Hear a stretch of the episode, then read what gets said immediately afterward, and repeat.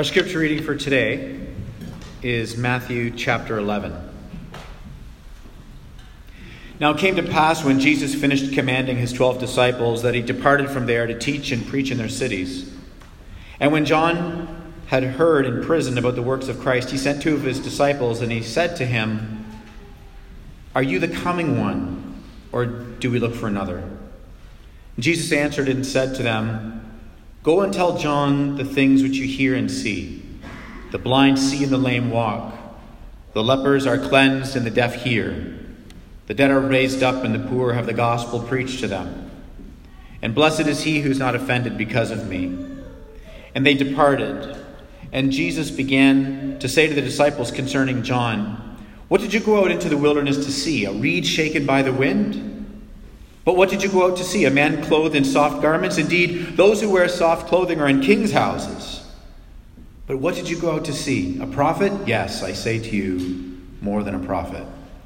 For this is he of whom it is written, 'Behold, I send my messenger before your face, who will prepare your way before you.'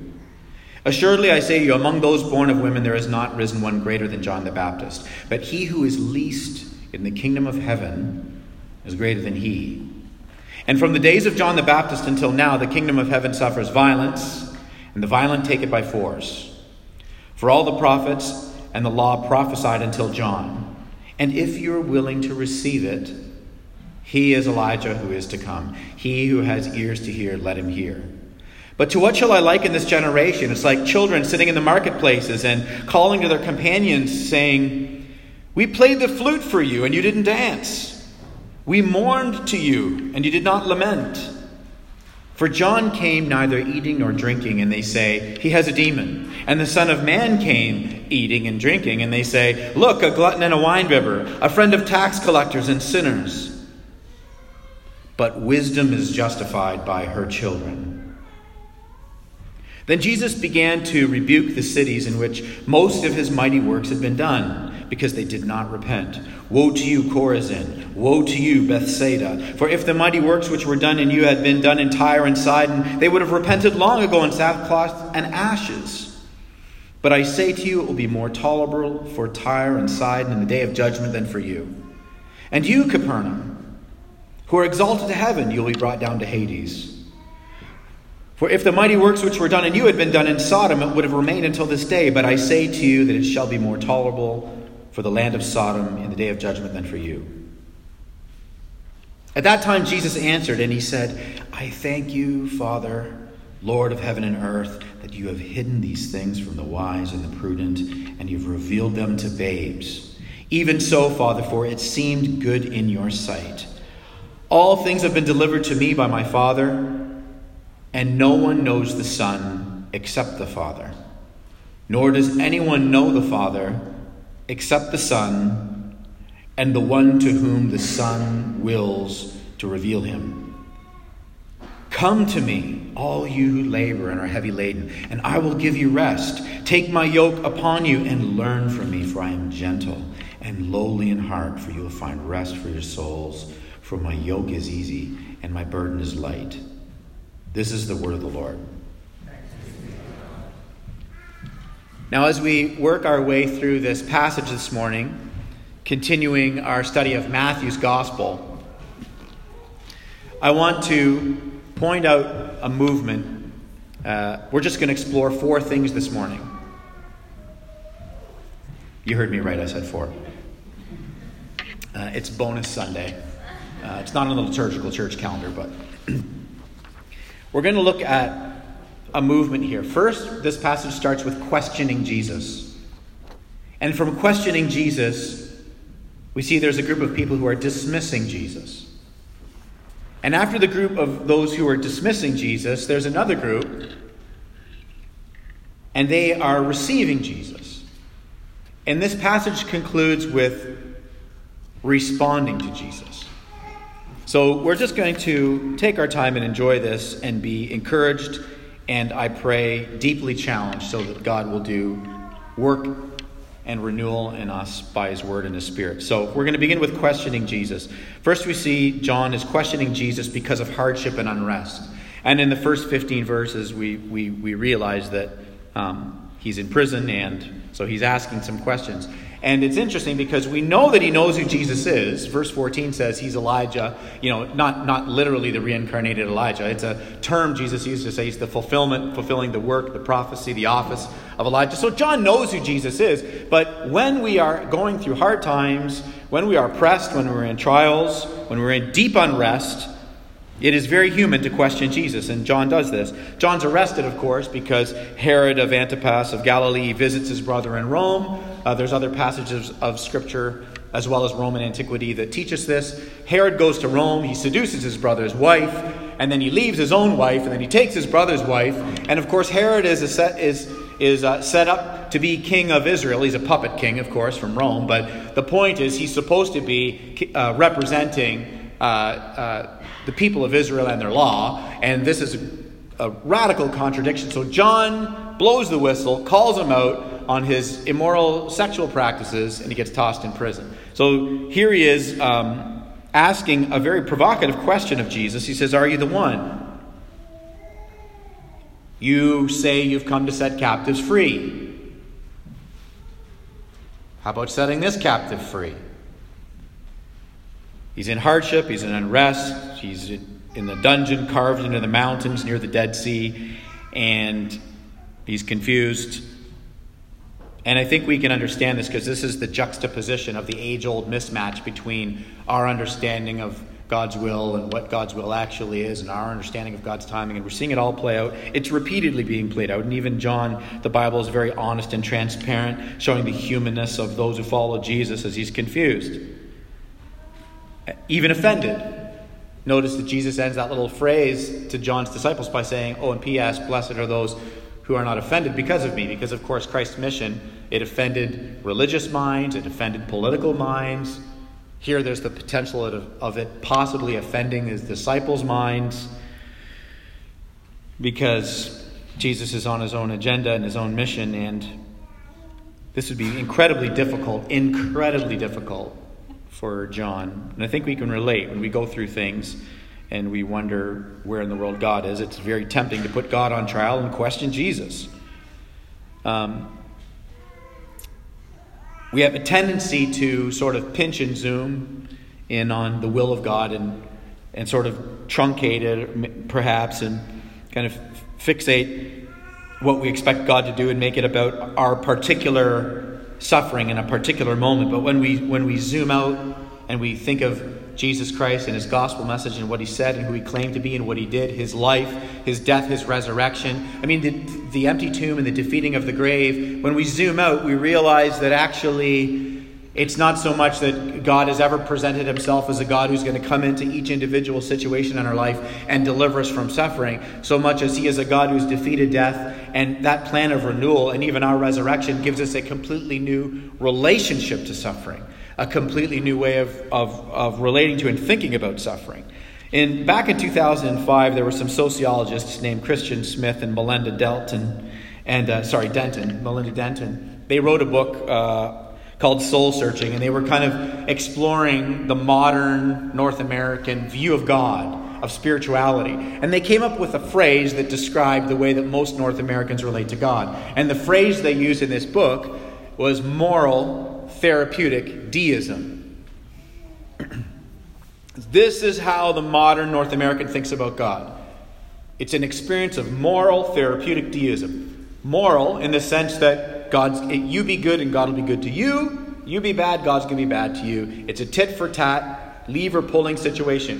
All God cares about is morality, so be a moral person and God will accept you. Just it's a, a relationship, it is a transaction that is either good or bad on the basis of moralism.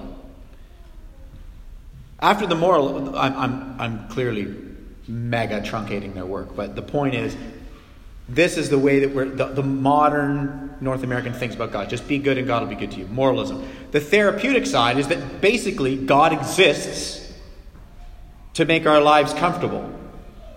There's a therapeutic relationship with God.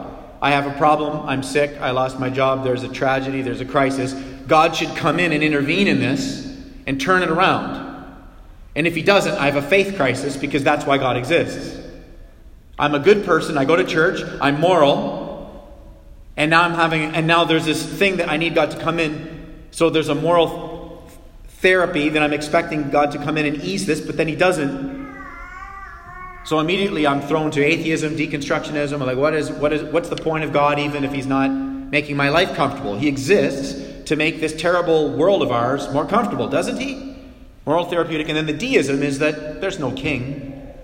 There's no bending of the knee. There's no desiring to live to his glory. There's no king at all. We don't want a relationship with a loving heavenly father or a king. Christ Jesus is not the king. There's no throne. We just want this vague sort of God that exists to make life better. When we fall into that sort of a thing, we will very easily, we will very easily, very quickly question Jesus. That's not what John was doing, but I'm just sort of relating his hardship and his trial and his unrest, which we can't relate to. Uh, to uh, some things that perhaps we can relate to. And so after this questioning, I do want to point out that Jesus lovingly affirms John.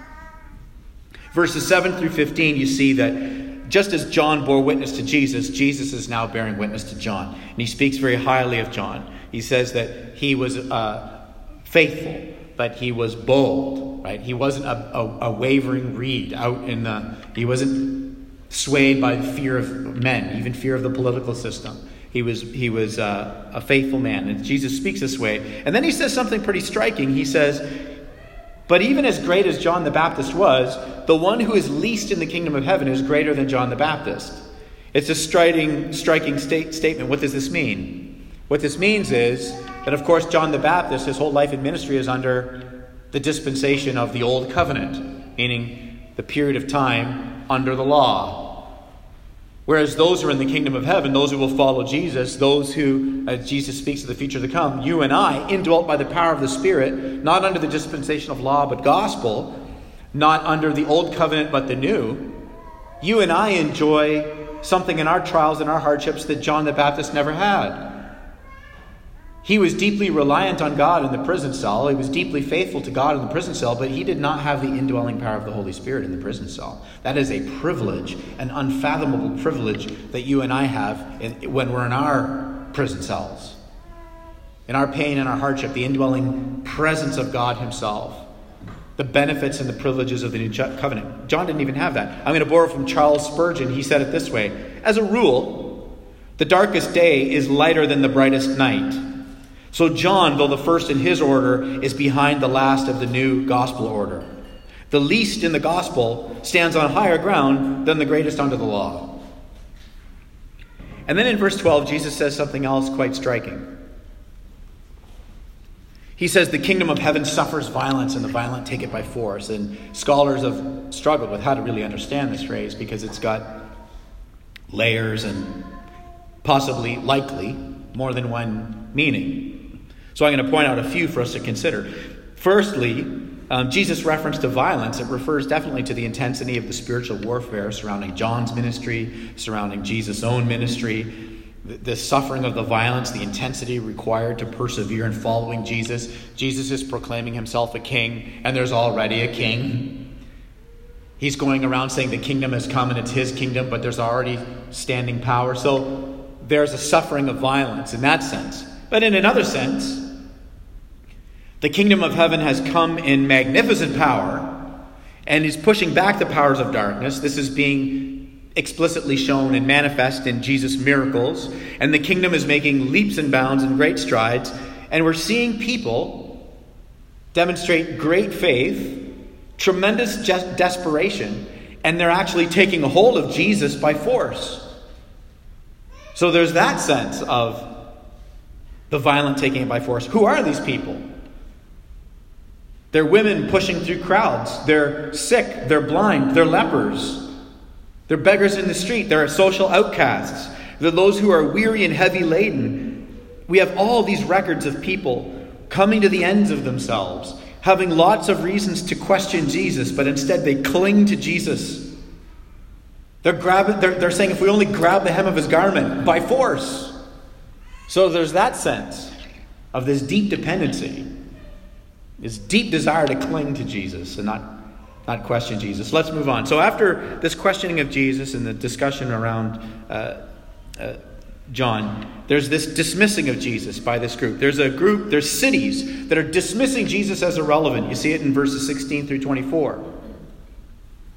The woes that Jesus says to them, speaks strong, striking words of judgment, because giving examples of cities that didn't have the, the, the ways of God, didn't have the laws of God, didn't have the blessing of God, didn't have the promises of God. And, uh, and of course, they, they lived with indifference to God, which is understandable. Sodom, Tyre, Sidon. But then Jesus is saying, here you've come, these cities, you've had the laws of God, the ways of God, the pr- promises and privileges of God. You've had now the manifest Son of God. You've had the teaching of the kingdom of God, followed up by the proof in the pudding, which is the miracles of God.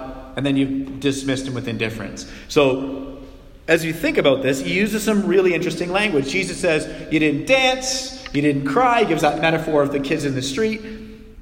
It doesn't matter. John's ministry was somber. Jesus' ministry comes in joy, right? John is, um, they're both calling to repentance in two different ways, but they refuse to hear God's voice in either form, right? They're not hearing John's somber, sobering call to repentance in the rivers of baptism. They're not hearing Jesus' joyful proclamation of the kingdom of God, the healing of the sick, the miracles, the feeding. It doesn't matter what form the mercy and the the, the gospel of God comes, they don't respond to it because it's not according to their conventions. Jesus quotes the criticisms against him. He does it in verse nineteen. He quotes the criticisms against him. Jesus is a friend of tax collectors and sinners. This, this is intended to be a malicious nickname, and Jesus embraces it, and he condemns these cities for not considering the implications of, of him being a friend to tax collectors and sinners. In verse nineteen, it says, "But wisdom is justified by her children." So you look at the fruit, fruitful ministry of John, the wisdom of the kingdom being justified by his ministry. Look at the ultimate ministry of Jesus, his life, his death, his resurrection, the changing of the world, the upside down kingdom, kingdom that has redefined in the West our understanding of grace, of human dignity. You know, the idea of reaching down and caring and loving the, the the the the poor and the outcast and the refugee, that did not come out of Greco-Roman politics and understanding and civilization. That reached down into the gutter and care for the person who can't care for themselves and give a voice to the powerless. That did not rise out of the political systems of honor and shame cultures globally. Did not rise out of that. Jesus Christ changed the world, even for those who do not believe in him and reject him and think we're crazy for believing in him. He changed the world. So wisdom is justified by her children. And we see that those who dismiss Jesus as relevant, uh, there is tremendous and eternal relevance even in what he's done. So he rebukes these cities because it says that he did the most signs there and they didn't repent. He's not doing backroom meetings. He's not saying things that are covert. He's out in the street doing things that are absolutely overt. And what's interesting about those who dismiss Jesus as irrelevant, these cities that he mentions here, they didn't attack Jesus. They didn't try and arrest Jesus. They didn't persecute Jesus. They just saw the signs, ate the bread, took their healings, and moved on with their lives. They just dismissed Jesus. Thanks for the bread. Thanks for the eyesight. That Jesus, that Jesus guy's a nice guy. But moving on with our lives, the real concern, Rome, this political oppression. Let's keep our eyes out for the Messiah, guys. Thanks for the bread in the desert, but that's cute. Interesting miracle. You're healing the sick and you're spitting in the ground and you're giving deaf people their hearing back, but we got political problems. That's the number one focus of our. Do you understand this? That's just the dismissal. It's it's amazing. And Jesus rebukes them because they're really they're relating to God like this obscure power to leverage instead of a father to love. So they can't see any of the signs. You know, there's a thing in the ancient world and still today in many cultures called votive worship, which means we believe in a multiplicity of gods, and whatever I happen to need at a particular point in my life, I worship that God. You go to the temple, and then you've got all these little altars to choose from. The god of the crops, the god of fertility, the god of love, the god of sex, the god of uh, of provision, the god of, you know, re- getting revenge on my neighbor who did this unjust thing to me. There's all these gods, and so whatever you need, you give your you, you worship that god. You give, but then you you know you have a good crop, and then you don't have to go back to the temple again because everything is good. But if you can't have good crops or have children or whatever else that you need in your life, or your business isn't doing well, you go back to the temple and you worship the god and you do your thing. Votive worship. And so in a weird irony, their way of whole relating to God, even though they're the very people of God, is like with this sort of a votive worship. They just dismiss Jesus. They dismiss his claims. They dismiss who he says he is. Their prayer is essentially a shopping list. I've prayed that way. Prayer is a shopping list. I don't want God for God. I don't even know what that means. I don't love God for God. I don't even know what that means. I just got a list of things I need him to give me. And then if he does that, great. And if he doesn't do that, maybe I'll leave the church. Votive worship. Just dismiss Jesus. By the way, I, I can't go down this bunny trail, but for those of you who want to deep dive, what I just said, that is the theme of the entire book of Job. That's how the whole thing starts. He doesn't love. This is the acute. This is the accusation accusation of the devil to God. Nobody loves you for you. Nobody. Well, there's this Job guy who loves me. No, he doesn't. He loves you because he's healthy and he's got a house and he's got kids and his life is good. Take all that stuff away and he will not worship you. That's the whole premise of Job. And so there's the questioning of Jesus. There's the dismissing of Jesus. But then there's this receiving of Jesus. Jesus turns in verses twenty-five to twenty-seven, and he thanks God for those who receive Jesus' words as truth.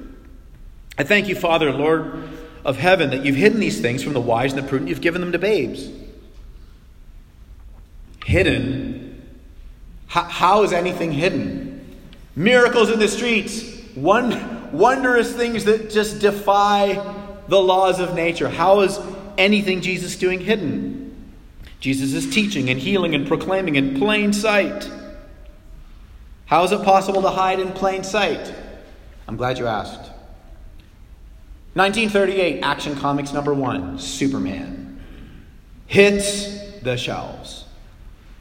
And as you know, Superman disguises himself with glasses.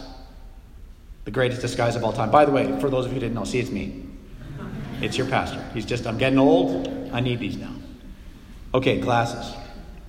So how does this even work? Well, if you're just a fickle fan of Superman, then of course you think the glasses are stupid. But if you are a faithful follower, you understand it's not about the glasses. It's the fact that mild-mannered Clark, this is not what they're looking for. Every single conquering leader in world history, including every political leader today, asserts their kingdom by confronting the power and replacing the power at the top. Jesus comes, mild-mannered Savior who stoops, and he does not go to replace the power in Rome at the top. He goes straight to the needy at the bottom. And so the wise and the prudent look at him and they're paradigm for the Messiah, and they're like, nah, bro, this guy has glasses. But the blind and the deaf and the outcasts and the refugees and the beggars and the children, they're looking at Jesus and they're saying, Hosanna, it's Superman. They can see it. Hidden from some, seen by others. How in the world is that possible? It's because, you know, those who dismiss Jesus as irrelevant and those who receive the words of Jesus as truth, they're not looking at two different things. They're looking at the same thing, but they're not seeing it in the same way because of this thing called humility. If you are an artist and you do life drawings, when I was in class, we would do a life drawing. And there would be an object or a person or a model or something, and you would do the life drawing. And then the teacher, they would time it. They would say, we're going to do five-minute life drawing, ten-minute life drawing, twenty-minute life drawing. And then they would say after five minutes, ten minutes, okay, draw it again from a different perspective. When they said that, it obviously meant get up from where you're sitting and sit in another seat. Because if you say, if you if you just flip the paper over and don't get out of your chair and draw it again, it's going to be the exact same thing. But those who are willing to humble themselves and get up and say, well, I need a new perspective, and a new perspective means getting up from where I'm sitting and moving somewhere else, those get a new perspective. You stay in the same seat and nothing happens. When Jesus was performing the sign in these cities, some humbled themselves and they moved and they saw. And others didn't humble themselves and they remained unmoved and they didn't see. And so in verse twenty-seven, we get this strong, sobering statement from Jesus. He says he's the only one who really knows God. And he goes on to say he's the Son. And the only way you and I can even know the Father is through the Son. That means this is a relationship that cannot be earned, it cannot be achieved, it can only be received. It is a humbling statement. Tremendous. Which moves us on to the last thing, the responding. After the questioning and the dismissing and the receiving, this passage of, Christ, of, of Scripture closes with responding, responding to Jesus' call. It's a call into renewal and a call into rest. He says, "Come to me." A statement of tremendous authority. All the other scribes and leaders would have been saying, go to God. Nobody has the audacity to say, come to me. Jesus says, come to me. An invitation that's unthinkable unless you are God. And what did, look at what he's doing. Come to me. Jesus doesn't drive anyone away. He, he calls everyone to himself. Come to me, you who are labor. Who labor and are heavy laden. Labor implies burdens that we take on ourselves. Heavy laden, that implies burdens that others put on us. This is shots fired, of course, because the religious leaders were putting heavy burdens on people. If you're exploring Christian faith today, what you need to know is that the symbol of Christian faith is a cross, not a ladder. That the ladder is this ladder climbing leverage situation, and the cross is this, this thing that cannot be achieved. It is received by grace alone. This relationship with God, this love of God, the indwelling power of God, and of course the promise of gospel evidenced in the empty tomb, which is the renewal of all things, a life in God. And so, who does Jesus call? Who does he invite into this life of renewal and this life of rest? He doesn't invite good people, he invites all people. All who are willing to confess, yeah, I labor. Willing to confess, yeah, I am weary. Willing to confess, yeah, you want to know something? It doesn't matter how many toys I accumulate. It doesn't matter how fit my body gets. It doesn't matter how big the bank account is. It doesn't matter. It doesn't matter. I have to be honest that when I look in the mirror, my soul is not at rest. That's who he calls. And P S, that's all of us. That's all of us apart from his saving grace and his, and his indwelling spirit. We don't have rest. You know, God is sovereign. Jesus just said we can't even know God apart from him. This is an overt statement of total sovereignty. And then in his next breath, Jesus shows us how God has chosen to exercise his sovereignty. Not distancing himself from us, coming to us. Not silently plotting and damning. Lovingly, overtly calling.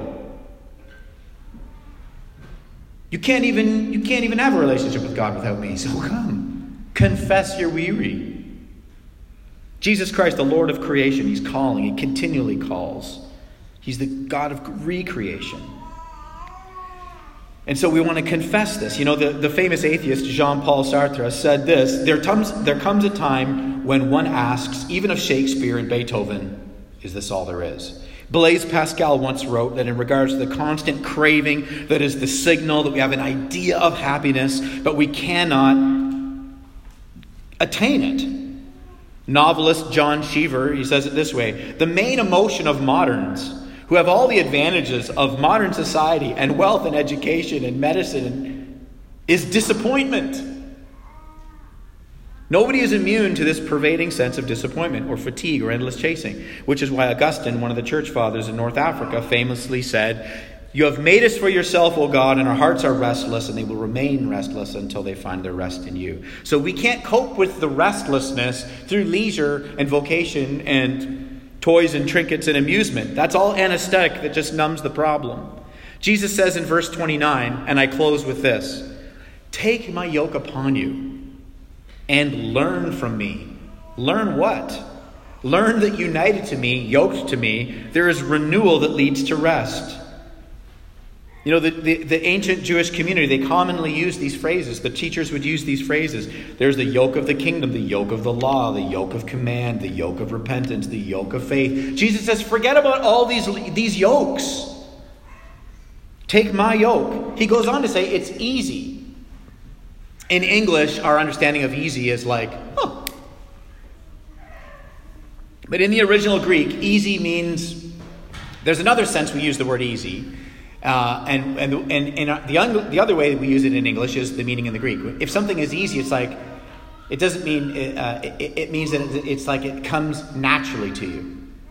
You watch you watch someone who's extremely skilled in, in hockey or football or badminton or tennis or mathematics or poetry or music, and you watch them use their skill and it seems so easy.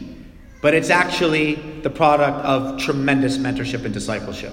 It's tremendous learning. And Jesus says, take my yoke upon you. It's easy. In other words, in the essence in the Greek is, it's custom fitted. It's tailor-made. It is the new humanity. It is the humanity who we fail to be, but who we were created to be. He says, take my yoke upon you. You unite yourself to me. And there is an ease to it because this is actually a life of congruence into who you were created to be. It is the renewal. And to the degree that you embrace that renewal and you put off your sin and you and you have a reordering of the loves and you hate the, the things that are unlike the nature of God and you put on the things that are like the nature of God, then that's not simple. It takes our whole life and we fail at it. But you also can't take ten slap shots and then go to the N H L. So it's like there is a joy that comes along with this idea of the discipleship and the ongoing mentorship and this sort of desire to embrace the disciplines, the means of grace, the spiritual disciplines of being yoked to Jesus in prayer and scripture meditation and worship. These are all things. This is why if you happen to have children, we raise our kids in the formation because renewal and rest does not come through distraction. It comes through formation. Oh, I need a holiday. That's just distraction. Oh, I need a glass of wine. Distraction. Oh, I need fill in the blank. It's all distraction. But true rest, true renewal, that comes through the ongoing liturgical life of formation. Take my yoke upon you. It's easy and it's light. May we enjoy him and glorify him forever. Amen. Let's pray.